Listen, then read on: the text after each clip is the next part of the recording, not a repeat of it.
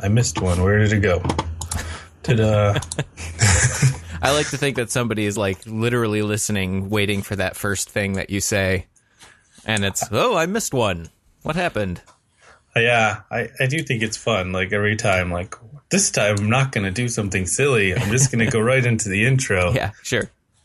Wait, right. where are my pills? Oh. we uh, by the way, we're live. So nice, nice. Throw us straight in there. Yes. Well, that was just silly. Now I just want to do silly voices. Welcome to Montreal Sauce. Uh, this This week is we're the being show. hosted by uh, uh, either Count Dracula or uh, Count Chocula. I'm not sure. uh, is the show where we talk to makers, creators, and friends. Uh, Please keep support switching. us on our Patreon page. Maybe that was a little too French, even. Hey, this rosy voice belongs to me, Chris, uh, and uh, the doctor to my rose is Paul. Good day, sir. Hello, uh, and Z. we don't have any sponsors, uh, but I wanted to give a shout out to Episcura.com. I write for their blog, and I was lucky enough to meet today's guest, interviewing him for the site. Um, and if you don't know, Episcura.com is a texture site for those of you creating digital art, whether 3D or 2D animations or print. And they also have this like snapshot section that's intended to provide inspiration or references for the 3D models that people are creating. But since their accounts are like totally free, I actually use those snapshots for some blog posts. So check them out. um, but yes, our guest, as you've heard him uh, chuckling and also doing voices, our guest is an artist with an incredible amount of interest, including compositing, VFX, film, photography, and all things 3D. Oh, you're just quoting my blog now. Yep. he has his own design and animation studio in Antwerp. He shares free resources and tutorials for artists at themantissa.net and is the visual arts education coordinator at the International Academy of Film and Television, where he teaches 3D in a program that he developed. Thanks for joining us, Midge Sinnaeve. Well, well, thanks for having me. And I mean, thanks for doing this at a really weird time to make it work with my crazy European time. Central European time, correct? Uh, I believe so, yes. Although it's funny because I never really use that. For us, it's always GMT plus one in most cases. Oh, really? Is that how everybody kind of talks about time zones? Is just like GMT? I guess because you're so close to GMT, it's not really that many pluses or minuses.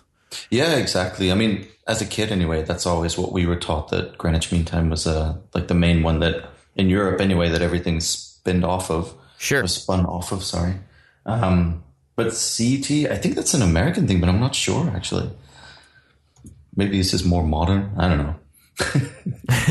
I'm not an expert on time zones. I'm sorry. It's all right. it's all right. Great. I have the wrong notes here. uh, yeah, I uh, I was like, I think it was just like timeanddate.com. Like every every day before the show, I like panic and go like, wait, how many hours ahead is he? And so I have to duck duck go search it, and then it pops up and it says CET, and I was like, oh, that makes sense. They okay, they have a time zone because I've always yeah, seems like my friends across the pond always talk GMT as well. So Yeah, and trust me, I double checked it a couple of times as well. I think uh, our daylight savings time changed in the meantime and stuff. Uh, I was just like, no, I just want to make sure it's okay. It's okay. yeah, it's like enough hours ahead. Like it's is it seven p.m. there? um, yeah, right now it's 7 p.m. So Yeah, it's enough hours ahead that like every now and then I have to think like, wait, like we're talking to Midge on Wednesday, but is it going to be Thursday for him? Like I want to make sure we call him on the right day even. yeah, yeah, it gets a little weird after a while. If you overthink it, then it gets crazy. Yes, exactly. Right. so uh so share with uh, Paul and our listeners how you got bit by the 3D bug. I, I believe it was like a school project, wasn't it? Yeah, a long time ago. Um, It was this thing. Uh, I lived. I haven't lived in Belgium all my life, so I used to live in Ireland. Um, for, I lived there for a couple of years, where I finished my high school, and uh, there's this thing called the, ESAT Young Scientist Competition, and basically it's um, well, anyway, ESAT was the name of the sponsor, I believe, but um, it was this scientist competition that was for people in high school all over Ireland, and then everybody could submit a project, and then a bunch of projects get selected. And I mean, it's still pretty huge um, because it's people from all over the country, obviously. And then you could, you know, go on a trip with your classmates and uh, head down there and present your project to judges, etc. You know, makes sense, I guess. Um, but the thing is, uh, I was actually a class a year above the people that sent in a project, I believe. Um, but they were looking for somebody to do something graphical, and I was like, well, I'm, you know, I'm do kind of doing this 3D stuff lately, and maybe we can do something with that. And uh, yeah, I ended up joining them and making an animation with um, petri dishes with all kind of fungus in them. So uh, that was my first 3D animation, modeling uh, petri dishes and then trying to like create fungi inside of them that looked like the real deal that they were presenting. So it was an interesting project to say the least. And that was on uh, way old school, right? Like uh, Strata. Yeah, Strata, I believe I used for that. Yeah, I think I got like a, a version of it on a CD-ROM from I don't even remember what magazine it was, and uh, just got started with it. And yeah, like I don't remember much of it to be honest, because it's so long ago. But I'm pretty sure it was a fairly horrible application. You, you just remember really old 3D applications tend to be. you just remember uh, having to cart like what what what kind of apple did you have to like carry into there?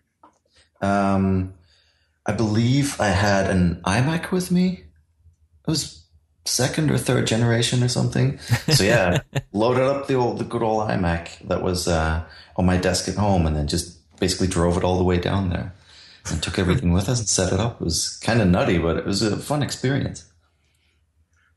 Was it one of those big um, CRT iMacs? That Oh, yeah. that generation. Oh yeah, Definitely. there you Uh, I think it was a sage green one, if I'm correct. Okay,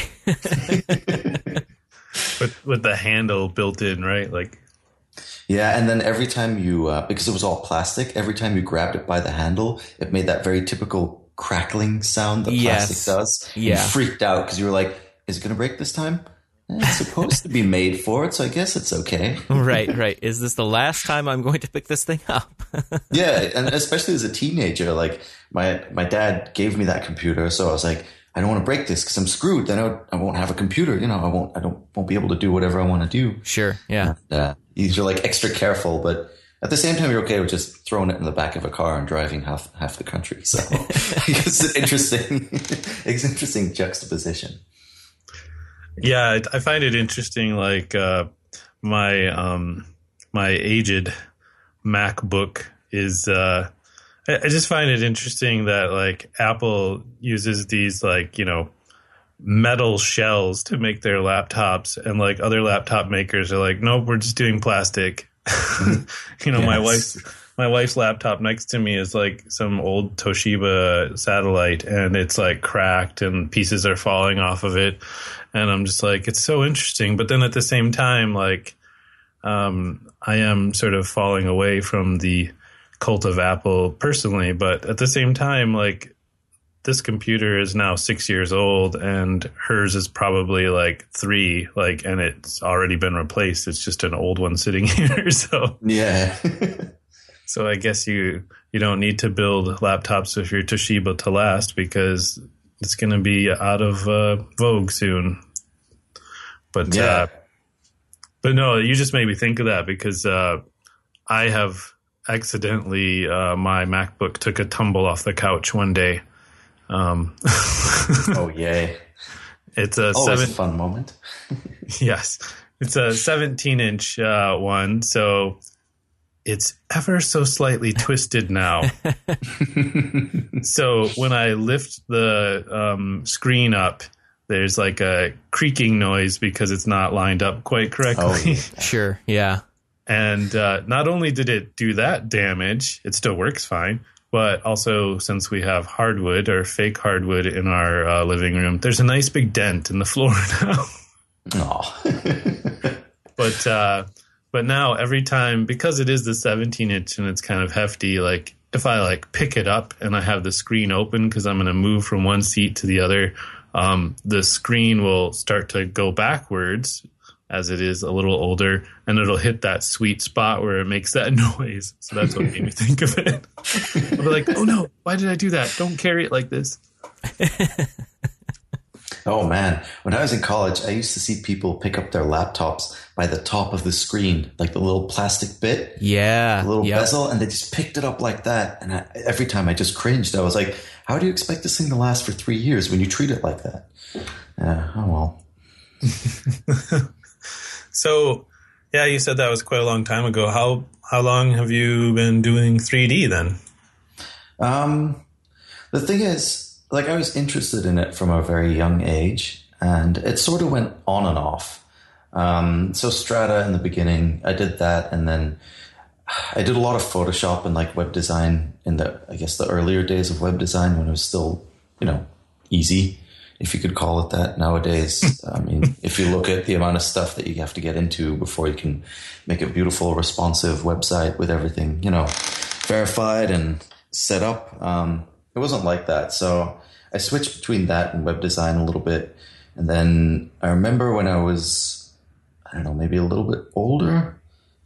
It's a long time ago. Somebody gave me a copy of Maya um, on a CD, like a personal learning edition. I met some guy at a roadshow or something, and he was like, "Yeah, I'll I'll send you a CD so you can put it on your Maya Mac." And I was like, "Okay, cool." So a couple weeks later, all of a sudden, I get you know uh, a CD sent in the mail with I think it was Maya four, maybe.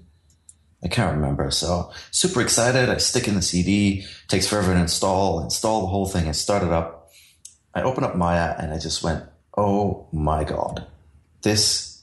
I can't do this. This is too much. Like it just looked too complicated. There was toolbars everywhere and buttons everywhere, and I just for and for then uh, for a very long time from then on, I was just like, no, 3D is too complicated. I'm not smart enough to do it, and I kind of went back to doing a lot of Photoshop, um, and then I guess on and off. I mean, a few little things here and there, some Cinema 4D throughout college.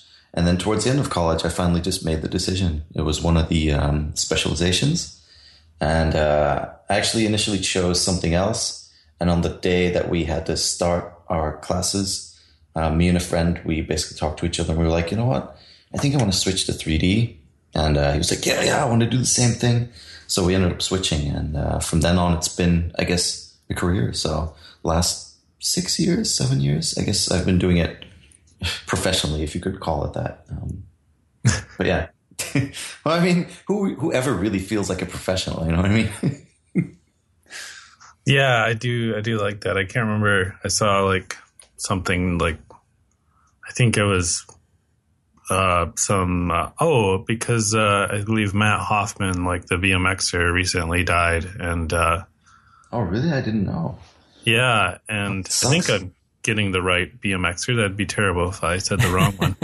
Um, but I was like reading stuff about his career, and uh, one of the things was like this interview from many, many years ago. And he was like, Yeah, it was about this time me and so and so decided to go pro. And I was like laughing because I was like, There's no way that I can do the things that they do on a bicycle. And I tried when I was younger, for sure. And I had some success, uh, and I was a BMX racer, but never that much success. But there's no way I could do what they do. But I just always thought like that's one of those sort of like sports that's still still today, I guess you could call new. And so they were like, yeah, we decided to go pro, and it was like it was like what did what does that mean exactly? you just checked a box somewhere. like I'm not gonna race anymore unless you give me money. Like They had Yeah. business cards printed and it said professional BMXer. and from then on, it was sorted. I like it. That's that's our new goal. Like the to to make the Montreal Sauce uh, podcast business cards, and we'll say professional podcasters. We'll be the only ones. That's right. Yeah. There you go, Uh, done. So, so uh, yeah, what what kind of projects uh, do you mainly do as far as uh, 3D that pays your bills? Um, it really varies. Uh, I guess when I started um, as a professional, uh, um, I started as a visual effects and environment artist in a small studio here in Antwerp. Um, and then that was for about two years or so. And then I went into a different company uh, doing a lot of motion graphics. And then after that, when I was doing stuff on my own, um, it's a lot of ArchViz. And now, yeah, I'm, I seem to be gravitating more toward back towards motion graphics again. It really switches a lot with me. I think I just kind of get bored of certain things and then need to kind of switch it up a little bit. Um, because 3D is great, but it's so vast and doing like the same thing years on end in 3D doesn't really make sense to me. You know what I mean? Oh yeah, yeah. Like I, uh, I'm the same way. Um, the uh, the video editing stuff that I was doing when I was uh, working at the uh, communications uh, marketing communications place with Paul, like uh, they they would give me you know, I would do so many like interviews because people wanted to talk about their product and put it on their website. Because uh, this was a number of years ago when that was really getting bigger. Uh, who wants to read? Um, so I'm making all these videos. So if there's like any customer coming in and they were saying like, well, we'd like to do a TV spot, but we're not sure that like, you know, we can afford it. I was like always trying to put my pitches like really low, even if I was like underselling my hours because I was like, just the chance just to do, to do something different. yeah. Yeah. I'm tired of talking heads. Can we do something fun? Yeah, for sure. I completely understand that. So what's a like, uh, I guess What's like a typical project workflow? Do you is it similar to film and video? Do you like storyboard and script first, or? Um, yeah, usually a client will will uh, will start with a script that they created, and then I'll have a look at it. And I mean, really depending on the size, if uh, if the size of the project warrants it, then yeah, do the whole storyboard, animatic, you know, full full production pipeline thing. Um, if it's just little things, then usually I just dive in because uh, I, I, I usually work with people. Um, if it's little things, it's probably it's usually people that I know already, and I kind of know what they're expecting and what they want, so I can dive in quickly. But for bigger things, yeah, I mean, script first, then storyboard. Um, I am probably the world's worst storyboard artist, um, and yet everybody seems to accept it without any trouble. So that's pretty funny. Um, but other than that, yeah, from there on, animatic. So some of the animation is already done. It's very rough blocking out of the shots, so clients get an idea of what the final result is going to look like. And then from there on, uh, I lock everything down that I can lock down. And that's when the rendering starts, where I give them a couple of um, just stills with what the final look is going to be like. And then once I get okay on those, I render and comp everything and, uh, and do final delivery. So but it's it's hard though because I mean anybody that's creative has sent stuff something like a rough draft or uh, in my case something like an animatic, and then the clients are like, yeah, I mean it, it looks cool, but it's all pretty gray right now. you know, and you're like, yeah, I tried to explain this to you guys that the colors will come, but now it's just now we're just getting a feel for the film, you know, for the tempo, for the rhythm, and they're like, yeah, yeah, yeah but I mean, you you do know it's really gray, right? I don't know if it's a problem on it. yes, I know it's gray. um, but that's the thing. I think with 3D, uh, and not obviously not only 3D, but with a lot of the uh, more creative-minded jobs, it's still very hard to explain to clients like the amount of work that actually goes in and why you lock certain things down so that they can't change it, and then you know you have to change the entire animation from the ground up. Um, but yeah, still, I mean, funny situations. I'm sure we, we can all relate uh, in some way to, to similar moments where um, I remember this one client, we made a project. Uh, yeah, we made the entire project. It was finished. We finished like two days in advance. And um, so I sent the final final product and they were super happy. And they're like, yeah, just one thing. The um, the color of the product is wrong. I was like, what do you mean the color of the product is wrong? Yeah, it's a it's a different, you know, it looks completely different um, than the colors you guys used. I'm like, well, you gave us like a physical product and we kind of modeled it off that. And I mean, we've been sending you guys previews for weeks.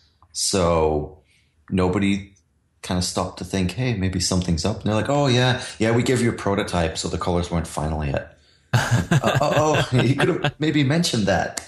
And uh, unfortunately, there wasn't time to finish it, and they, they weren't, you know, too mad about it because um, I was able to explain to them why I had sent all these things and asked them for all these okays and, and locks. but um, interesting situation nonetheless we find uh, in doing web design stuff uh, very very similar um, types of situations. Like we we often do these uh, what we call wireframes, which would be sort of along the li- the same lines of um, an animatic or a um, you know essentially an early rendering of this is what we think this is how we think we're going to lay your website out this is where we think all the pages are going to land what a page kind of looks like and um, we often find the same thing. Like it's the the people that you're working with are not in. Uh, they're they may be creative, but they're creative in different ways. They're not creative necessarily in a visual way. And so when you present them with something that's very black and white, or maybe it looks like an architectural diagram, even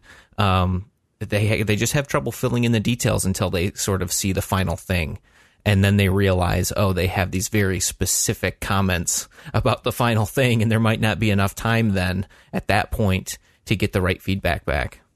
Yeah. Yeah, it's interesting how, um, for me as well, I find it really interesting that every time you start a new project, you take all of that feedback that you ever got, and you're like, okay, I'm going to be smarter this time. and I'm seeing a pattern here. yeah. They usually right. ask about this, they usually ask about this so I'm going to make sure all of this is sorted so I can give them something that they might understand. And as usual, you send it, and then the comments you get, you're just mind blown. Like you're baffled. Like, how, where do these people keep coming up with all these crazy comments? You know? do they sit down and go, okay, I got to find something to say about this, but I don't really know what I'm going to say. You know? And then they just right. start tearing it sure. apart in any way sure. they can. Um, right, like the like the sort of the thought process, like, oh, if I'm project managing this, then I mm-hmm. have to act yeah. like I'm project managing this. Yeah, exactly. Move that over three, three or four uh, inches. Thanks. Bye. Yes. Centimeters. Sorry. Right. Right. yeah. Yeah. You're, you're totally right. Like you just made me like just go nostalgic again like wow yeah that used to happen so many times like i got it this time and be in a meeting with a client and then they would just say something and i was like no i was prepared for these things. Now i'm just like ah, ah, ah, ah, ah. yeah yeah. Crap give me a minute give me a minute. Yes yeah for sure. Clients be like. Yes hashtag. Yeah, I was. It was funny that you went right into that because I was like, as soon as you said animatic, I was like, I see people talk about those all the time, but like, I can't imagine anyone like using them because anytime I try to show someone like a storyboard, they're like, I don't understand this. Like, just make the video. mm-hmm. Yeah, that's it. And like, you know they're not trying to be rude, but it's the just just make it and then we'll figure it out. It's like, yeah, but you know, there's so much time. Right. There's right. only so little time to make it and I can't change things, you know. Yeah. Oh well. Right. I mean, that's one of the things that uh, is really interesting about 3D is that you can do everything up to a point, but then it just comes to rendering. Like how, like if you were to do, uh, you know, a 30 second uh, spot or, you know, uh, something like that. Like, how long would that take to render? I guess it depends on what's in the image, huh? Yeah, it really depends. Um, like, if it's motion graphicsy type stuff, that gets rendered pretty quickly because um, it's usually only a few objects uh, in kind of an open space or whatever. Mm-hmm. So that's fairly quickly. But when you're talking about architectural stuff, I mean, it's a scene with millions and millions of polygons, trees, grass, buildings everywhere. It's, yeah, I mean, I'm trying to remember. I think one of the longer animations I did was around the two minute mark. And um, I mean, my company, it's it's mainly me and uh, just a few other people here and there. Um, but it's mainly just me in my home office. So I have six, no, yeah, six computers here. so with six computers, it took me about a month to render out everything for two minutes. In, Wow. In like full HD. But these are renders that take, I don't know, like up to an hour per frame on the really, really high uh, side of things. So- Sure. Yep. But uh, it's interesting. I mean, it keeps things. It's funny because at one point you're just like, all right, and now it's time to submit all the all the different scenes, and just kind of wait. And every time, like every day, one or two shots maybe finish rendering, and you check it, you throw it in After Effects, you comp it, and you really want to get into it, but you comp it in like half an hour because you know you've got the whole workflow already set up. Yep. So every day it's just like very incrementally finishing it, finishing it, and then after two weeks sending the shots that are done. And it's it's an interesting process, and it's funny because I became a patient person after becoming a 3D artist. I know it sounds weird, but Sure. I used to do stuff in Photoshop. And you could knock something out in 20 minutes, half an hour, and you're done, right? There's no rendering, there's no bullshit. It's like, here's your design, see you later. Um, Right. Yeah. and in 3D, it's like, you know, you got to model it, you got to texture it, you got to shade it, you got to light it, you got to render it, then you got to bring it into compositing, you got to composite it, render it again, which is even more frustrating because you're like, how could 2D take this long? um, so yeah, I, I actually became a more patient person because of it. That's really cool. Like that's uh you should actually uh package that up into like a class to sell people. You're going to make a snowman. This is your 3D project and what it's really going to do is teach you patience. yeah, exactly. You're going to be looking at these little squares moving across your screen for the next half an hour. Have fun. your challenge is while it's rendering to not look at your phone. or or to um, actually try and finish watching a YouTube video because your entire computer is so locked up that by the time you've loaded YouTube, you're like five minutes. You've taken like five minutes out of your day. it gets pretty bad. Oh yeah, that's one of those things like I think because um because when Paul and I started doing video, we were still using tape, magnetic tape, right? Holy crap! So so yeah, like uh when it came to uh they were mini DV tapes, but still when it came to like doing the final render on some of the videos that you edit and stuff like that, like I never did anything else with the computer. You know, it was just like you got to walk away. Like if you open a browser, like you're gonna mm-hmm. mess up one frame or something like that. yeah, it's gonna drop one frame, and you can do the whole thing again. Yep. So yeah, it's it's funny like how much computers have progressed because I started at that time. So now even now when I'm like rendering something, I'm like, no, I'm not even gonna check my email. Just walk away or use my phone. Sure sure. And before before that i was even in the um the even older school vhs a to b um rolling kind of things where if you wanted to add in titles or effects or anything like that um you basically just had to get really good with the controls and do them all in real time. So you would you know queue up your tapes, get ready to roll them. Every single time you had to add another effect on, you would lose a generation of loss. So you had like, you know, maybe two copies of each tape before it started to look like just mud that you were copying Yeah. from one tape to the next. Um, a- and that, you know, that's also a thing where you, it ha- it teaches you patience by nature because um, everything that you do takes the exact amount of time that it's gonna be to live on the screen. You can't just quickly jump through your Final Cut bin of footage and decide where to make your cuts and slap some slap a five minute video together in thirty seconds.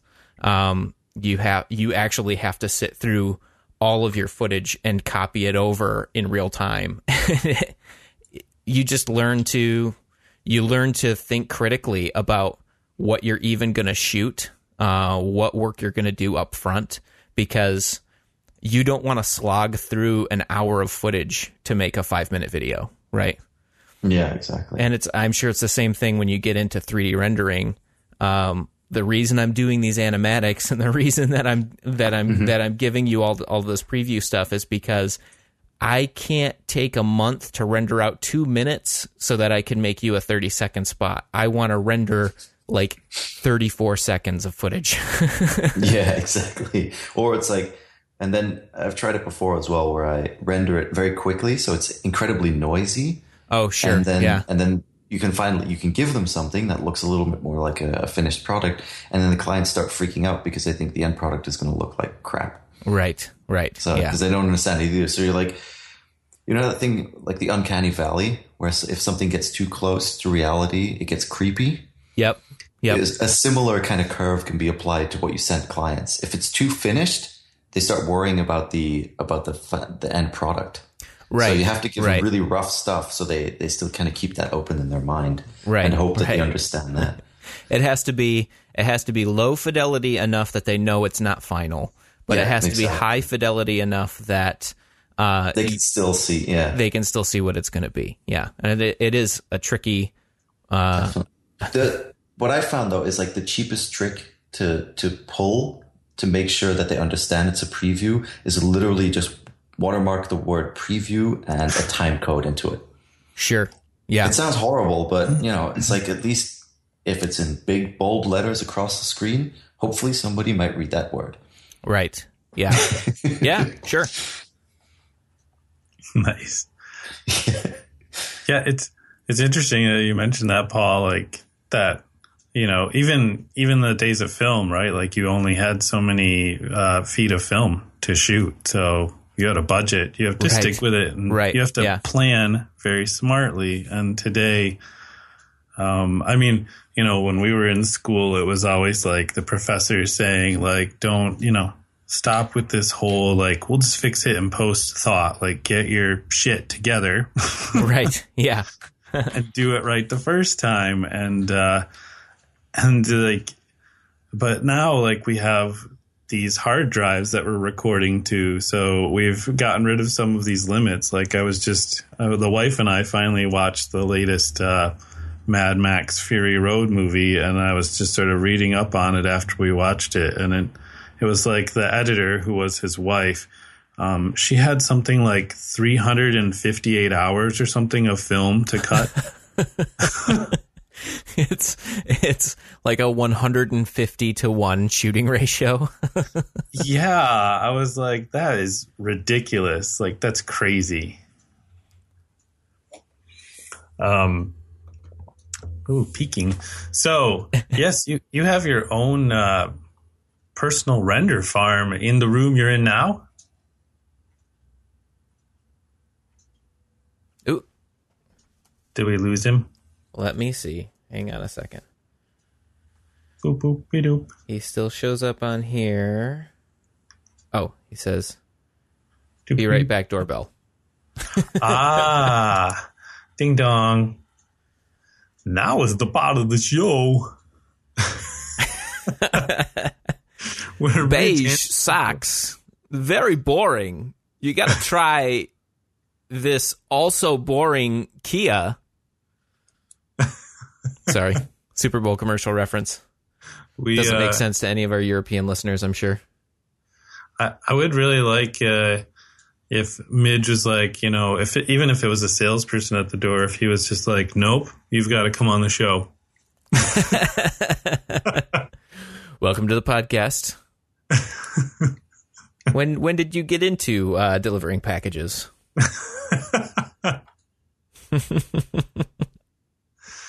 Ah, nice. Oh, okay. There we go. So, yeah. I did not watch the Super Bowl. Oh no, No. yeah, you didn't miss much. Even for the wasn't commercials. Even, I They're wasn't even really, yeah, inspired by the commercials. But it's one of those things now where you can just watch the commercials. Uh, you just watch the commercials whenever on YouTube. Anyway, Right. right, leading leading all the way up to the game, you can have seen all the commercials already. So I'm not sure why we need to air them during the game at that point. But Because then they can ask so much money for them. yes, exactly. right. Hilariously, everybody's already seen this thing that you've spent millions of dollars on for a 30 second spot and you posted it for free on YouTube. It's odd. I the thing is, as a European, looking, I guess from the outside in at stuff like the Super Bowl and the commercials and the hype surrounding it, it's really it's interesting. I'll put it that way. Mm-hmm. Um, it's odd that uh, in this day and age where commercials are everywhere, like the Super Bowl can still convince all these big companies to pay millions and millions, just Oh, like yes. you said, to have Yeah. like a thirty second clip. It's insane. It's it's crazy. Yeah. Does, yeah, when I I I was just going to ask: Is there does the World Cup or is there some other sport that commands any kind of comparable presence, or is it really like the Super Bowl in America is the ultimate like example of this, and there really isn't a, an, an equivalent when you move out of the United States? Um, well, I'm not a. I'll admit I'm not a huge sports guy, but the World Cup is definitely a pretty big event.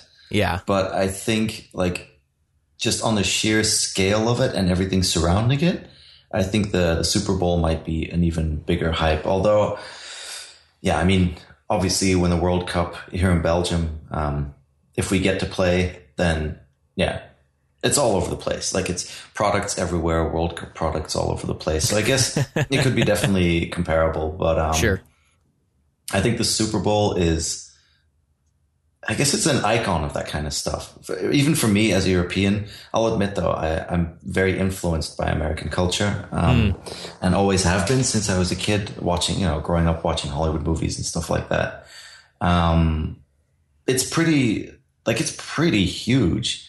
And I've never been to the States uh, during a Super Bowl. So I can't really imagine what the, the craziness must be like, especially for the two teams, you know, involved in the final. The the states must be the two states because it is between the states themselves, isn't it? It's between uh, it's between cities essentially. Oh, between cities. Okay. Yeah, yeah. So, uh, so a team will be from a city. Some states have more than one um, city that have a team. So sometimes you get examples like, uh, what's what is it? Um, Pittsburgh and Philly, right? Both have bo- both have NFL teams.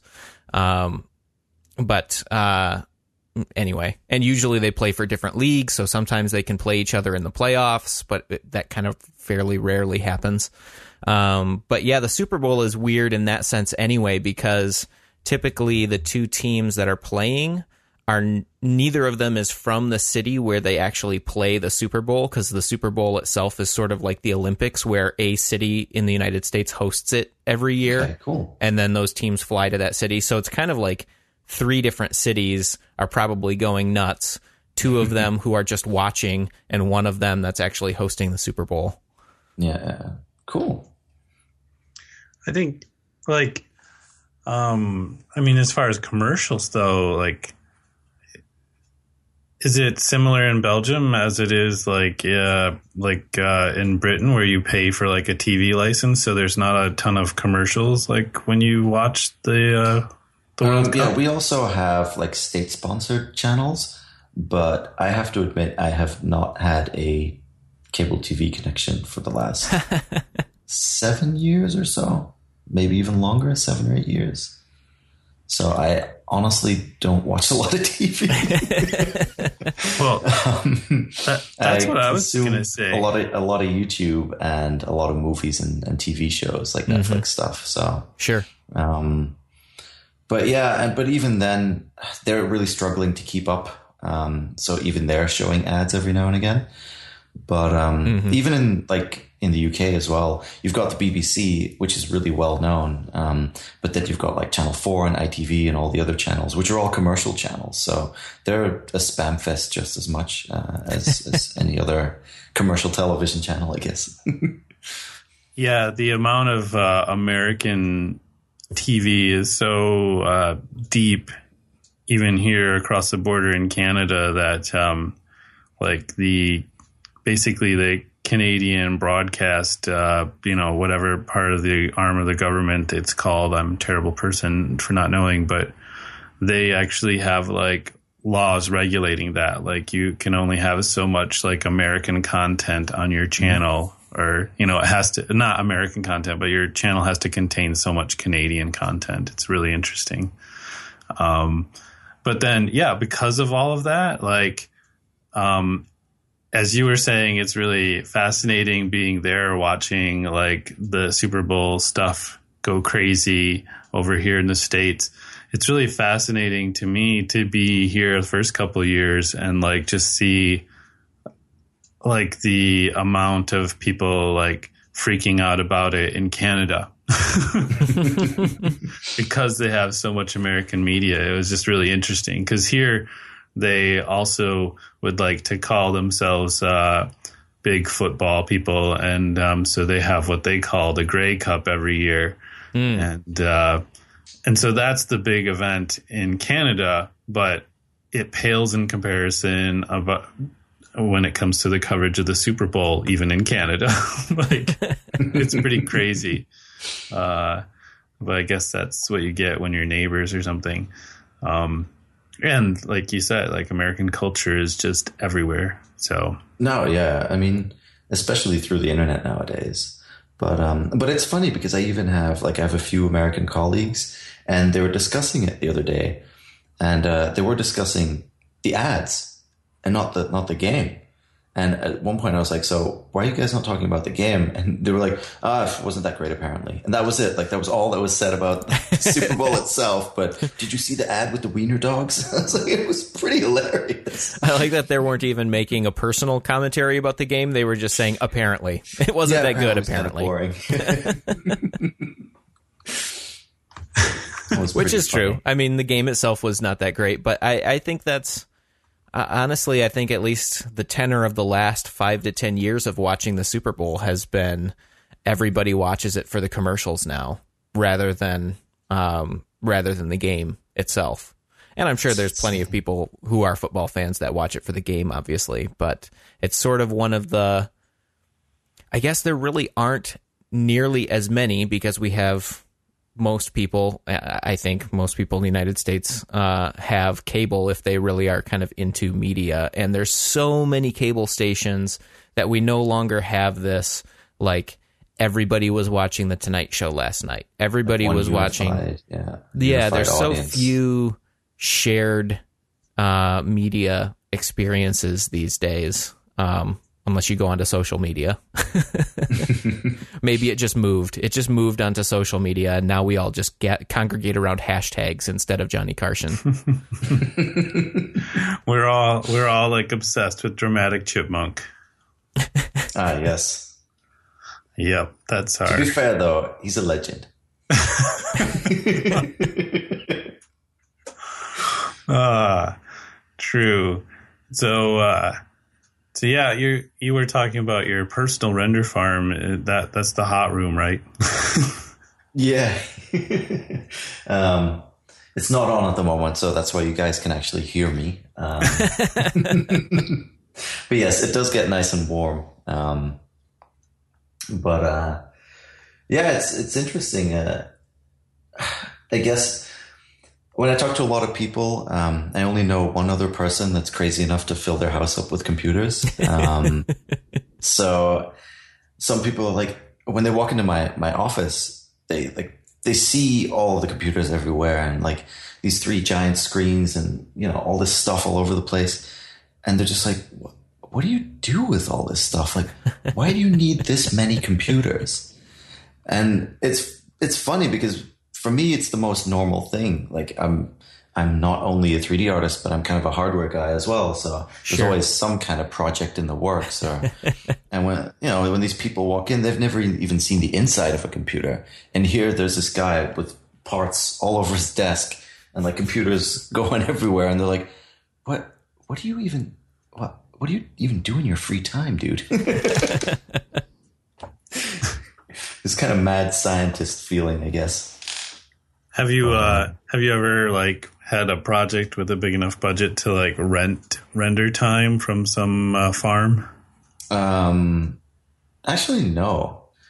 I remember I worked at a studio once where we had to rent it um, because it was kind of yeah the the studio the render farm there was having a rough time getting through it.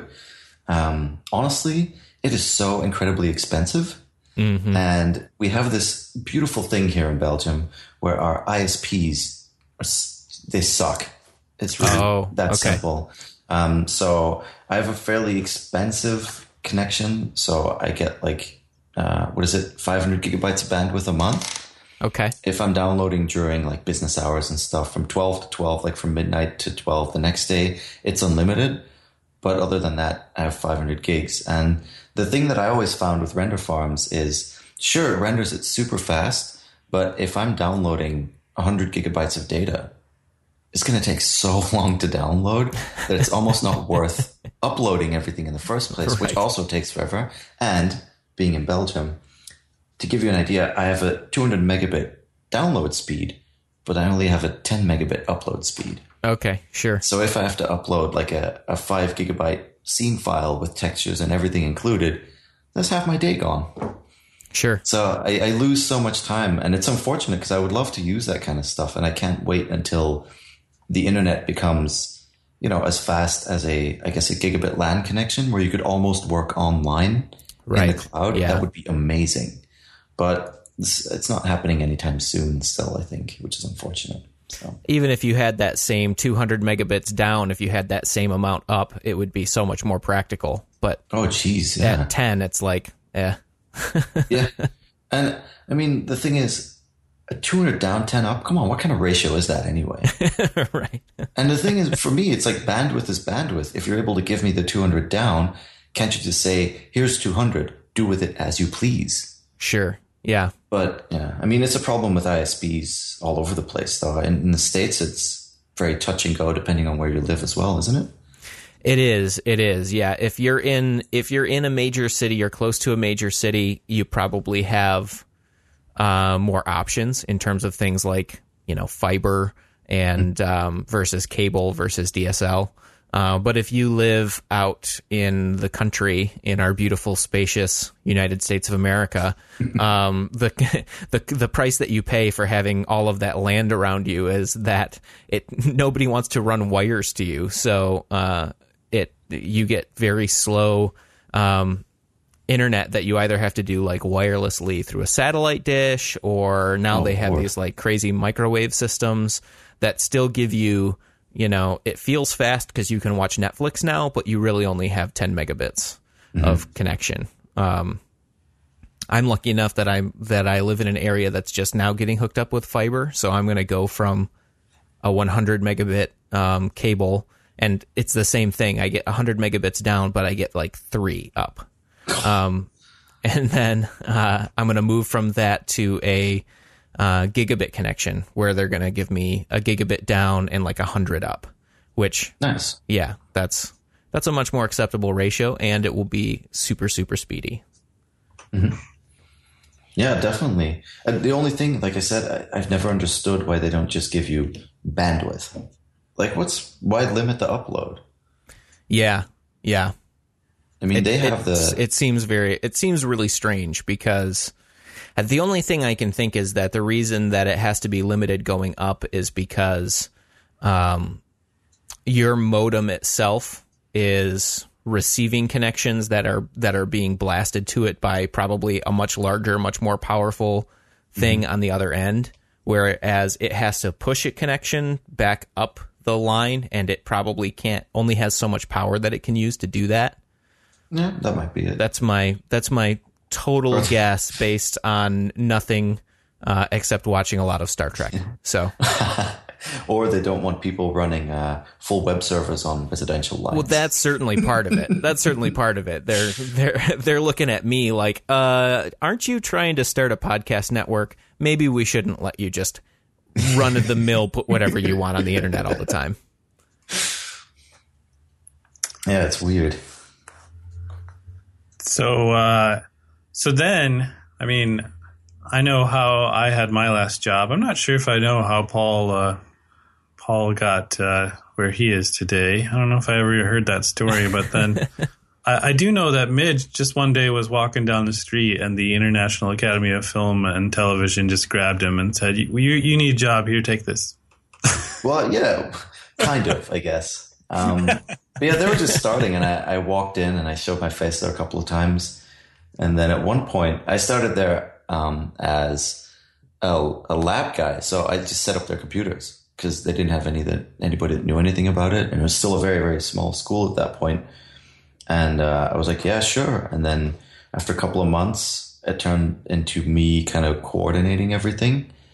Um, and now, like, they gave me my own program and stuff. So now it's pretty interesting. I mean, it's it's been pretty cool working with them. It's a it's an interesting school. They really try to do things differently, which I like. Um, they're more about just being just putting people in front of the like giving them the gear to do stuff and then practically like just pushing them to do it um, yeah it's crazy it's been an odd evolution for me um, I, I, taught a lot before already in the last few years and, and i always enjoyed it but now being on the more administrative side it's interesting to see how a school runs from the inside so yeah i've been walking every day and no one has given me a job yet um, but I've lost weight, so I can't complain. Sure. Ah, there you go. I've gained weight, so. All those apples the students bring you. Um, so yeah, first it was like IT, and then you were teaching video classes, right? And then you're like, guys, I gotta go. Like, I need to concentrate on my uh, business. And they were yeah, like, well, what was, can we do yeah, I was coordinating. Back? I wasn't teaching back back then yet. I was coordinating everything. Ah. But yeah, but it was all film and acting. And I mean, I will be the first person to admit that I know absolutely nothing about acting.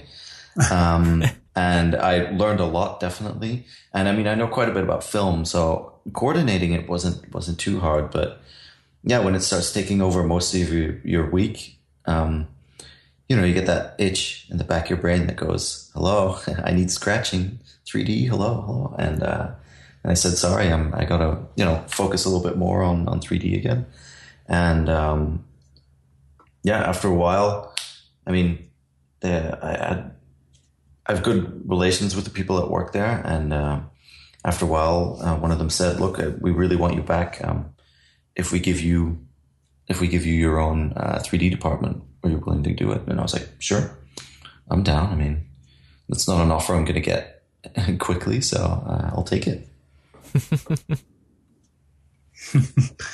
so, uh, and so I'm still you... the IT guy, so that's fun too, you know. that's funny. Everybody pick up your books. We're going into the server room to fix something.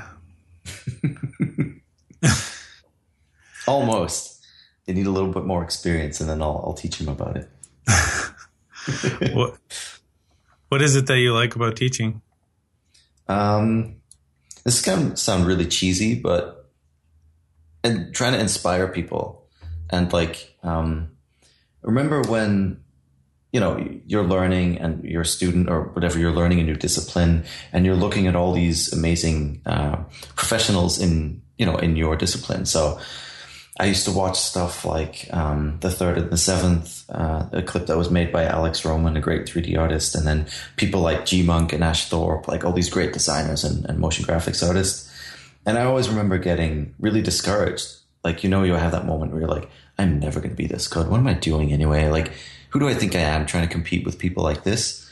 And um, I try to hold on to stuff like that that I remember from being a student and kind of surprise them by being able to say, this is how you feel, right? And then you can see them looking at you going, uh, yeah, how do you know? I'm like, dude, I used to feel the same way, but it's, it's not worth it. You know, just be inspired. Don't be, don't be held back by great work. It doesn't make sense. And all those kind of little things that you can make people's day by just telling them, don't worry, I know it's hard, but I'm here to help you through it. You know what I mean? Yeah, and uh, I recently was talking to someone else uh, for the website interviews, and they were like, um, they they said, you know, it's really like it's there's like no better feeling than when um, you see someone get it, and I was mm-hmm. like, oh yeah, oh, that's yeah. so true. that's so true. Yeah, I had that a couple weeks ago when my students came back after the break and uh, they were showing me some of the stuff they did, and like it, my mind was just blown. Like all of a sudden, all of them seemed to have gotten it, and like they were making super cool things, and I was like, wow, that's it's amazing. You know, I, I three months and they're here already. For me, it's it's insane to see how quickly people can learn if they have the right, you know, the right people teaching them. I love too, like last time we talked, like I said, so what are you teaching everyone? Like just Blender because it's free? And uh, you were like, no, I'm teaching them like how to do things. And then we do it in Blender and we do it in 3D Studio Max. I like that you're like showing them the process versus like these are the buttons you click. mm-hmm. There's too much of that going on, like on the internet already with tutorials. People make tutorials and they're like, uh, and then you just put these values here and then it works. You're like, well, no. I have I to know why hoping... that value is what it is. yeah. And I mean, not everybody's like that. I, am a I'm a very why guy, but um, still, like, it doesn't make sense because I, I, try to tell them as well. If you go work for a studio for a couple of years and then you switch up or you go work for a different studio, chances are they're not using the same 3D application. So you have to be open to that. And I think the quicker you can expose people learning 3D to that, um, the quicker they can make a choice for themselves as well to know, oh, I really like the workflow for this particular thing in that application, or I really like um, doing animation in another application. And it's great because, like you said as well, you see them understanding the process and not just the interface. And that's, for me, that's the most important thing. Um, because, yeah, I mean, if you have to switch, a polygon's still a polygon. It doesn't matter which program it is. Um, mm-hmm. And a lot of the tools are actually very similar. They've just got a different name or a different button, or you know they're hidden or they're they're in somewhere else in the interface, and that's it. And it's interesting to see what students gravitate as well, what what they gravitate towards as well. Um, when it comes to applications and what they do and how they do things, when you kind of give them, I guess, their own choice and uh, and show them like the different ways of doing the same thing. But it's, I mean, for me, it's interesting because at the same time, it's kind of an experiment. Um, I think if somebody told me when I was learning 3D, okay, we're going to teach you these two applications at the same time, I'd be like, oh, why? you know, what's the point? Why make it harder for, for myself? But I think when they came back, what I was saying earlier, when they came back after the break and they all like seemed to get it, I think that was for me the moment that proved to me that my way of doing things worked for the people that were in the school at that point. So.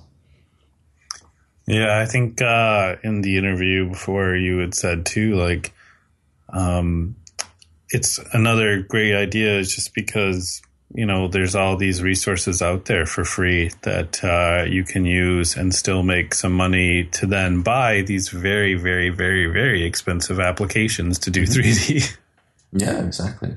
Like, so if you know the process, you know what you need to do, you can do it in any application that's in your budget. Mm-hmm. Exactly. I think that's really important, especially when the price of so many of these uh, software suites is so crazy high. It's like nobody in their right mind on their own starting out can pay for this stuff. and the computer to run it, right? That's See, that's the thing as well, yeah. I keep laughing about the Oculus because everyone's like, "Oh, it's going to be so cool! I'm going to get one," and it's only like what five hundred dollars or something, and I'm like, mm-hmm. "But then you need like a, at least a thousand dollar machine to run it." yeah, exactly. And everybody's running around with iPads, going, "I don't need a laptop or a computer anymore," and now all of a sudden you have to spend a thousand dollars. My my MacBook Air lasts almost twelve hours, you know. right. it creaks when you open it, but hey, it lasts a long time. Battery life is amazing.